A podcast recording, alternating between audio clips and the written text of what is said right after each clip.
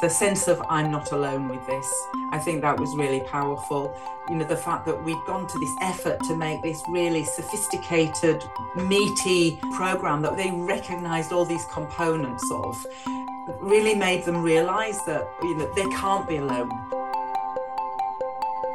Welcome back to the Women's Wellness Podcast by the Women's Wellness Research Collaborative, a podcast where we talk about women's health needs throughout every stage of life from young women through to midlife women, women's health after a cancer diagnosis, and women who are living with type 2 diabetes. On this podcast, you'll hear from some of the world's leading researchers in women's health. I'm Professor Debra Anderson, the founder and director of the Women's Wellness Research Collaborative and Dean of the Faculty of Health at the University of Technology, Sydney, in Australia. I've spent my career dedicated to helping women be the best they can be over the past six episodes, we've been exploring women's wellness during and after cancer treatment. Today on the podcast, we're kicking off on a new series of conversations about another chronic disease that affects many women here in Australia and across the globe type 2 diabetes.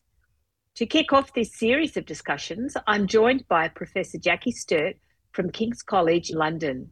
Jackie is a professor of behavioural medicine in nursing. She is a general and mental health nurse and a behavioural scientist. Jackie works across several physical and mental health long term conditions with diabetes, and diabetes distress being a particular focus. Her work involves the development and evaluation of interventions to support long term self management of chronic conditions like diabetes, Jackie has been a member of the Women's Wellness Research Collaborative for many years and been instrumental in the development of the Women's Wellness with Type 2 Diabetes program. Welcome, Jackie, and thank you so much for joining me on the Women's Wellness podcast today to kick off this series about diabetes. Looking forward to talking. Thanks, Jackie. Can you help us explore what type 2 diabetes is and sort of how many women is it affecting across the globe, and particularly for you in the UK? Diabetes is a is a, uh, a long term condition that starts really is characterized by a deficiency in insulin. So that's you know there are two types of diabetes: type one diabetes and type two diabetes. And we're talking today about type two diabetes, which is the most most prevalent, the most common of the two types of diabetes. So in the world, there's around 450 million people living with diabetes. 95% of those have type 2 diabetes, which is what we're talking about in this podcast. And, and over half of those, or around half of those, will be women. So upwards of 200 million women living with type 2 diabetes. And in type 2, the reason for the lack of insulin is often because the cells in our body have become resistant to the insulin circulating. So, insulin is necessary for glucose that we eat in our food, carbohydrate that we eat in our food to get into our cells. Our body needs this carbohydrate, this glucose to function. Our kidneys, our heart, our brain needs glucose. But in type 2 diabetes, there's a problem with the lock and the key to the cells. So the glucose is not getting from the circulating blood system into the cells that need it. And so it's there's too much blood glucose circulating in the blood, and that can cause significant problems for people. You know, if I think about women specifically, you know, we've been doing quite a lot of work with younger women, what, we, what we're now calling early onset type 2 diabetes. And these are women between the ages of 18 and 39. And there's around about 60 million women globally living with an, this type of early onset uh, type 2 diabetes. So, Jackie, how do you catch diabetes type 2 if it's so prevalent? There's genetic factors. I mean, you kind of don't catch it in a sense. You know, you um, it, it's one of these diseases, these conditions that creeps up on you very slowly, and there are genetic factors, you know, that, that we all live with, and sometimes the genes are switched on, and sometimes they're not globally we're living in this obesogenic environment which is promoting sedentary behavior it's pr- promoting high calorie intake. Those lead to weight gain and you know weight is probably one of those things that's turning you know switching on the genes in type 2 diabetes. So it's certainly linked to uh, some you know lifestyle issues why do we need a program for women with type 2 diabetes if we've got so many women with this condition and also younger women? women have very particular you know your your research on women and midlife women and younger women generally and and in particular conditions such as you know surviving cancer you know we both know how much women's experiences of living with health conditions differ from the experiences of men. Uh, women have this whole reproductive stage of life that starts you know any time around 14 and and lasts to any time around you know 60 give or take and the reproductive stages of our lifespan are, are, very much impacted on by living with diabetes. Not only are women having to manage this complex metabolic condition, you know, in much the same way that men are, but they're also having to manage their menstrual cycle and hormonal fluctuations and pregnancy and contraception and the other end of the reproductive lifespan, the sort of depletion of hormones and moving into menopause and weight gain associated with menopause uh, and sleep problems associated with menopause all of these which make it really difficult for for women to focus on their diabetes when there's all this other you know these other health concerns impacting on them. So really we need so many women that are living with this condition during this you know this reproductive stage of their life they need you know special focus to help them to to really feel that they're in control and they've got some sense of management of this of these twin health experiences i guess. I know that uh, we've worked together across australia and the uk with uh, research with our women's wellness with type 2 diabetes program. What prompted this research and the need from uh, your end in the uk you know, I've talked a little bit about younger women just uh, in the last few moments, but actually, what what prompted it was the the needs of midlife women, and that's where it kind of started for us in the U- in the UK. I had been developing self management programs for you know men and women with type 2 diabetes and these tended to focus on you know the, the, age of diagnosis at the time when i started this work was more likely to be around the age of 55 to 60 you know those were the people we were focusing on and and older helping them to develop the skills and confidence they needed in order to manage this complex condition. But then you know i became interested in your work debbie and learned more about the women's wellness program and you know menopausal symptoms and ways of managing menopause and midlife and associated weight gain and you know sedentary behaviors and and the, the two things the two areas seem to come together quite nicely.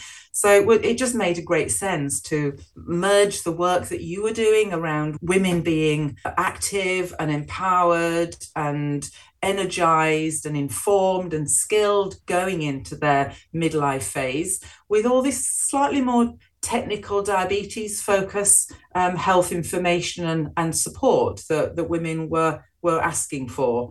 So we developed the Women's Wellness with Type 2 Diabetes program, which really nicely merged because uh, many of the many of the topics are overlapping and it's just kind of shining a light onto these topics through a different lens.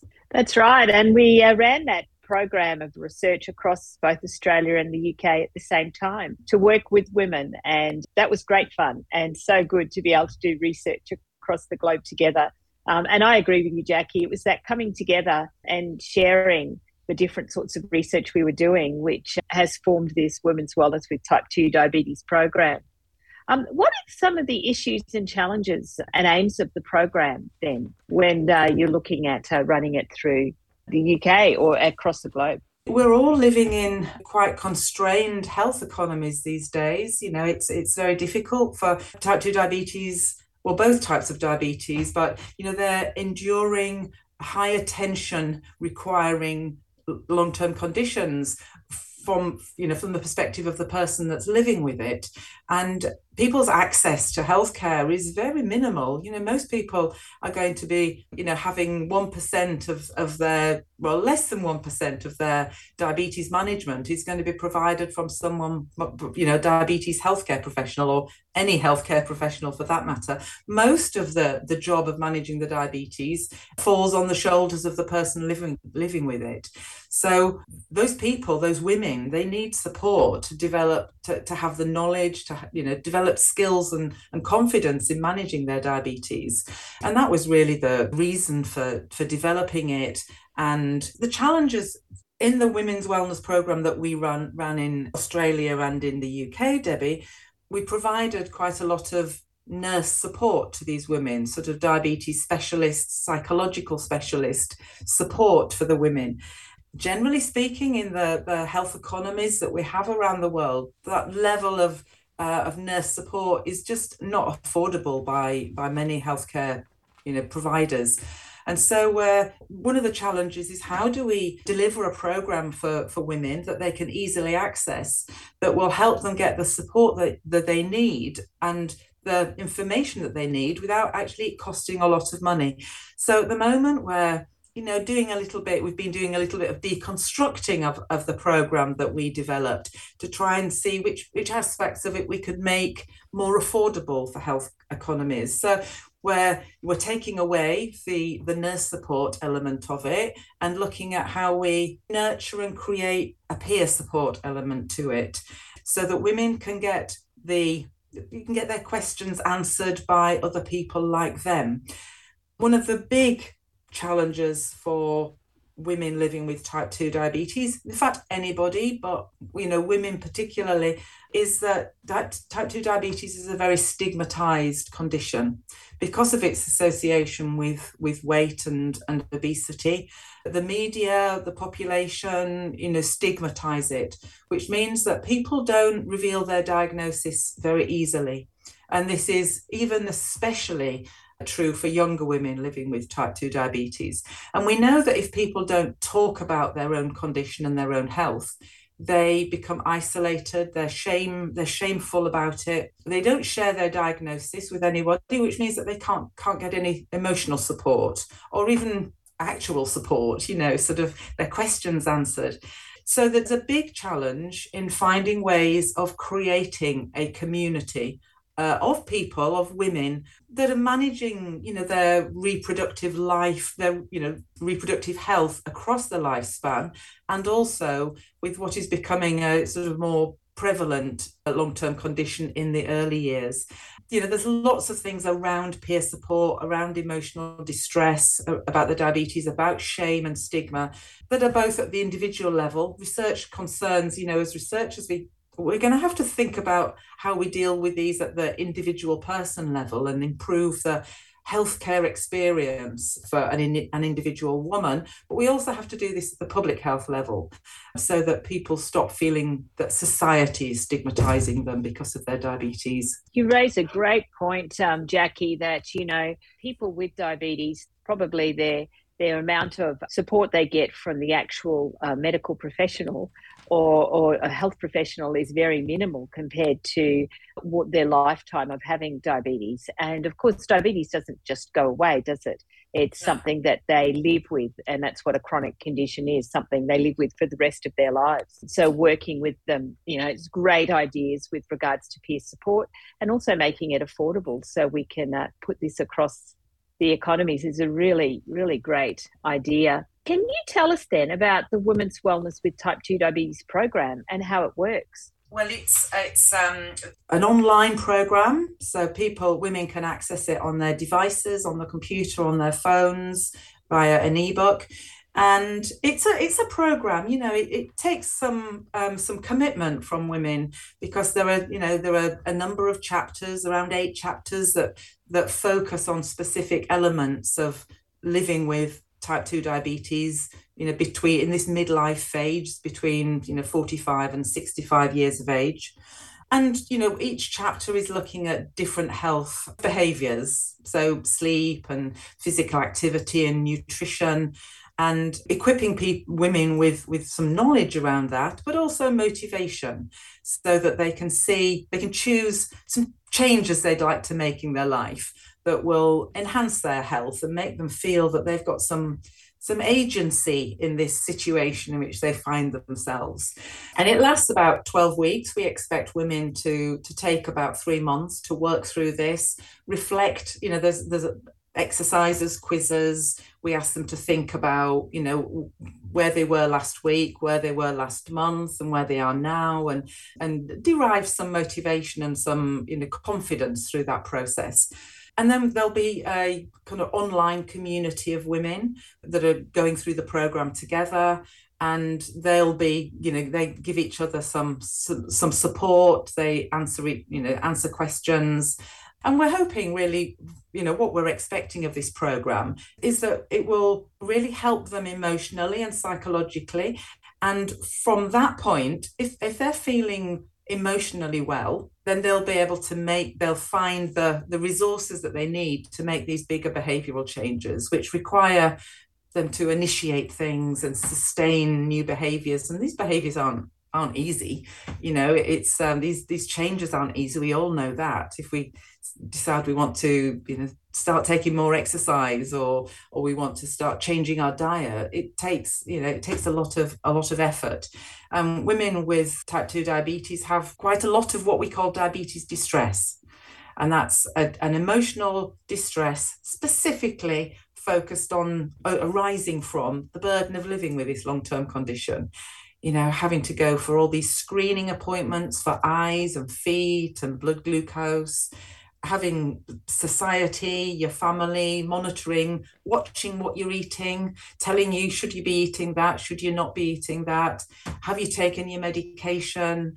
What's your blood glucose now? All these kind of difficulties that people have with type 2 if they're feeling you know emotionally burdened by that then then they're really not you know going to be able to do these bigger changes. So one of the uh, aims of the information and the and the support that other women provide is to really you know to lower their diabetes distress to make them feel that they're not alone. There are many other women just like them and and it's not only happening to them and that in itself is really powerful, just to realize that you're not the only one feeling this way. It's so true and such an important area to be able to support women, you know, going through who do have diabetes type 2, whatever their age. But I think that one of the things we did do with the original diabetes women's uh, wellness with diabetes type 2 was target that midlife age group too so we could then uh, like you said before work through those reproductive issues with them as well to help give them get that control over their lives. What sort of behavioural changes are you hoping that they might be able to put into their life? Well, we know that women put on weight uh, associated with the menopause. The fat redistributes around the body and body shape changes. And, you know, women can find that uh, very difficult. And it's very difficult with those body shape changes to then go out and, and start saying, right, I'm going to go to the gym and put on some shorts and put on a leotard and take part in a, a spin group or something. So helping women to to manage their nutrition, to you know sort of think about what foods they might want to eat that will be helpful to them in addressing those those changes. You know, reducing the uh, waist circumference, for example, by changing diet, changing what women are eating, might help them to reduce the, you know, the central, we call it central adiposity, which is where fat can distribute around the, the midriff, around the waist. And, you know, that from, from a woman's point of view, you know, when things start to become tight, it's it's not pleasant. Clothes start to become tight, but actually, from a cardiovascular point of view, from a heart disease point of view, it's problematic. So we want women to take measures you know change what they're eating maybe you know start to walk start to increase their physical activity to address things like that so that they can uh, improve their metabolic health in general as well as you know their self-esteem and their sense of success about the, the behavior changes that they're making. So what sort of feedback have you had and you and the team had from the participants? Well they really in the midlife program they really liked the support the sense of i'm not alone alone with this. I think that was really powerful. You know, the fact that we'd gone to this effort to make this really sophisticated, meaty, meaty program that was that they recognized all these components of really made them realize that you know they can't be alone no research team is going to go to this effort for just one person, you know. So obviously there are many millions of women like them around the globe. And that was very comforting for them and made them feel like they were part of a community. You know, they they really liked the one-to-one nurse support. Of course, you know, we've talked about how that is kind of problematic in the, the health economies of the world in general. You know, diabetes is still rising. And so it's it's even less likely that people are going to be able to get that intensity of support. So we have to find other ways of, of meeting women's needs to help them change to achieve that. We've been doing some work in, with younger women because there's we know quite a lot now, you know, through the work of, of Debbie and, and you know in the diabetes community, some other colleagues but we know very, very little about younger women living with type 2 diabetes. So these 18 to 39 year olds. So, you know, what we're finding out from them is that their healthcare healthcare services are not designed to meet their needs. So they go to a diabetes appointment. They might be 34. They're going to a diabetes appointment.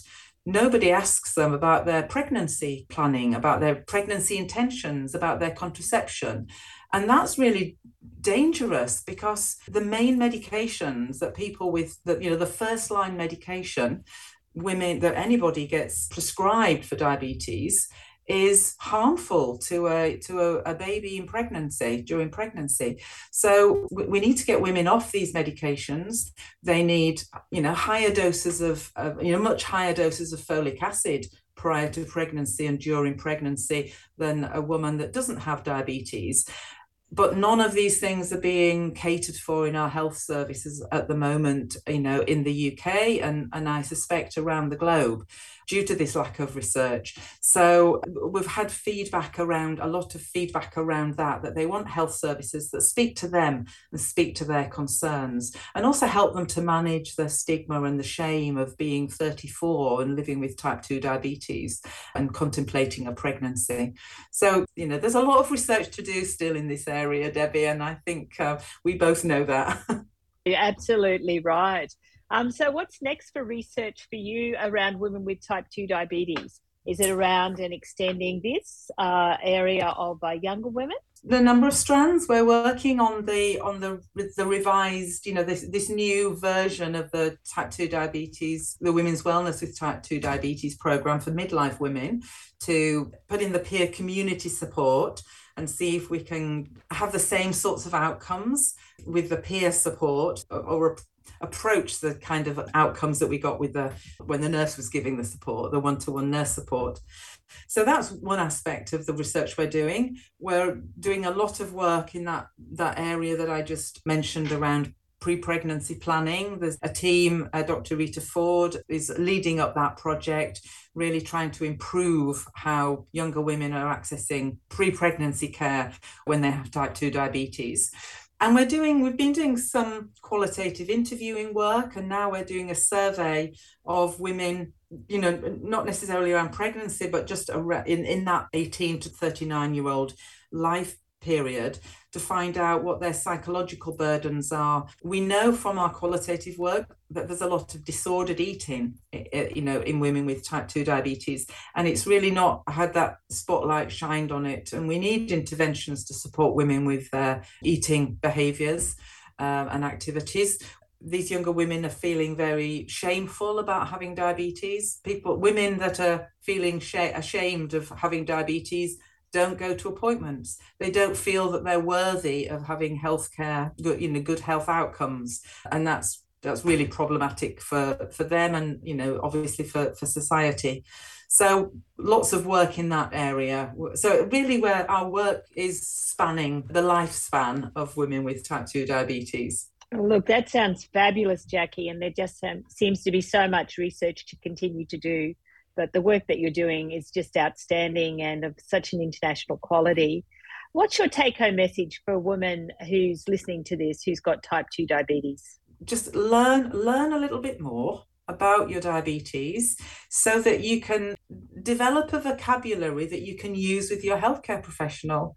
and Be confident in saying what your needs are. When you do have that the 60 minutes a year that you might spend with a healthcare professional if you're lucky use them for yourself you know just uh, try and do some preparation so that you go in and and have some you know you have some of the agenda of that meeting so that you can say i want to know what my HbA1c is because I I know what those words mean now.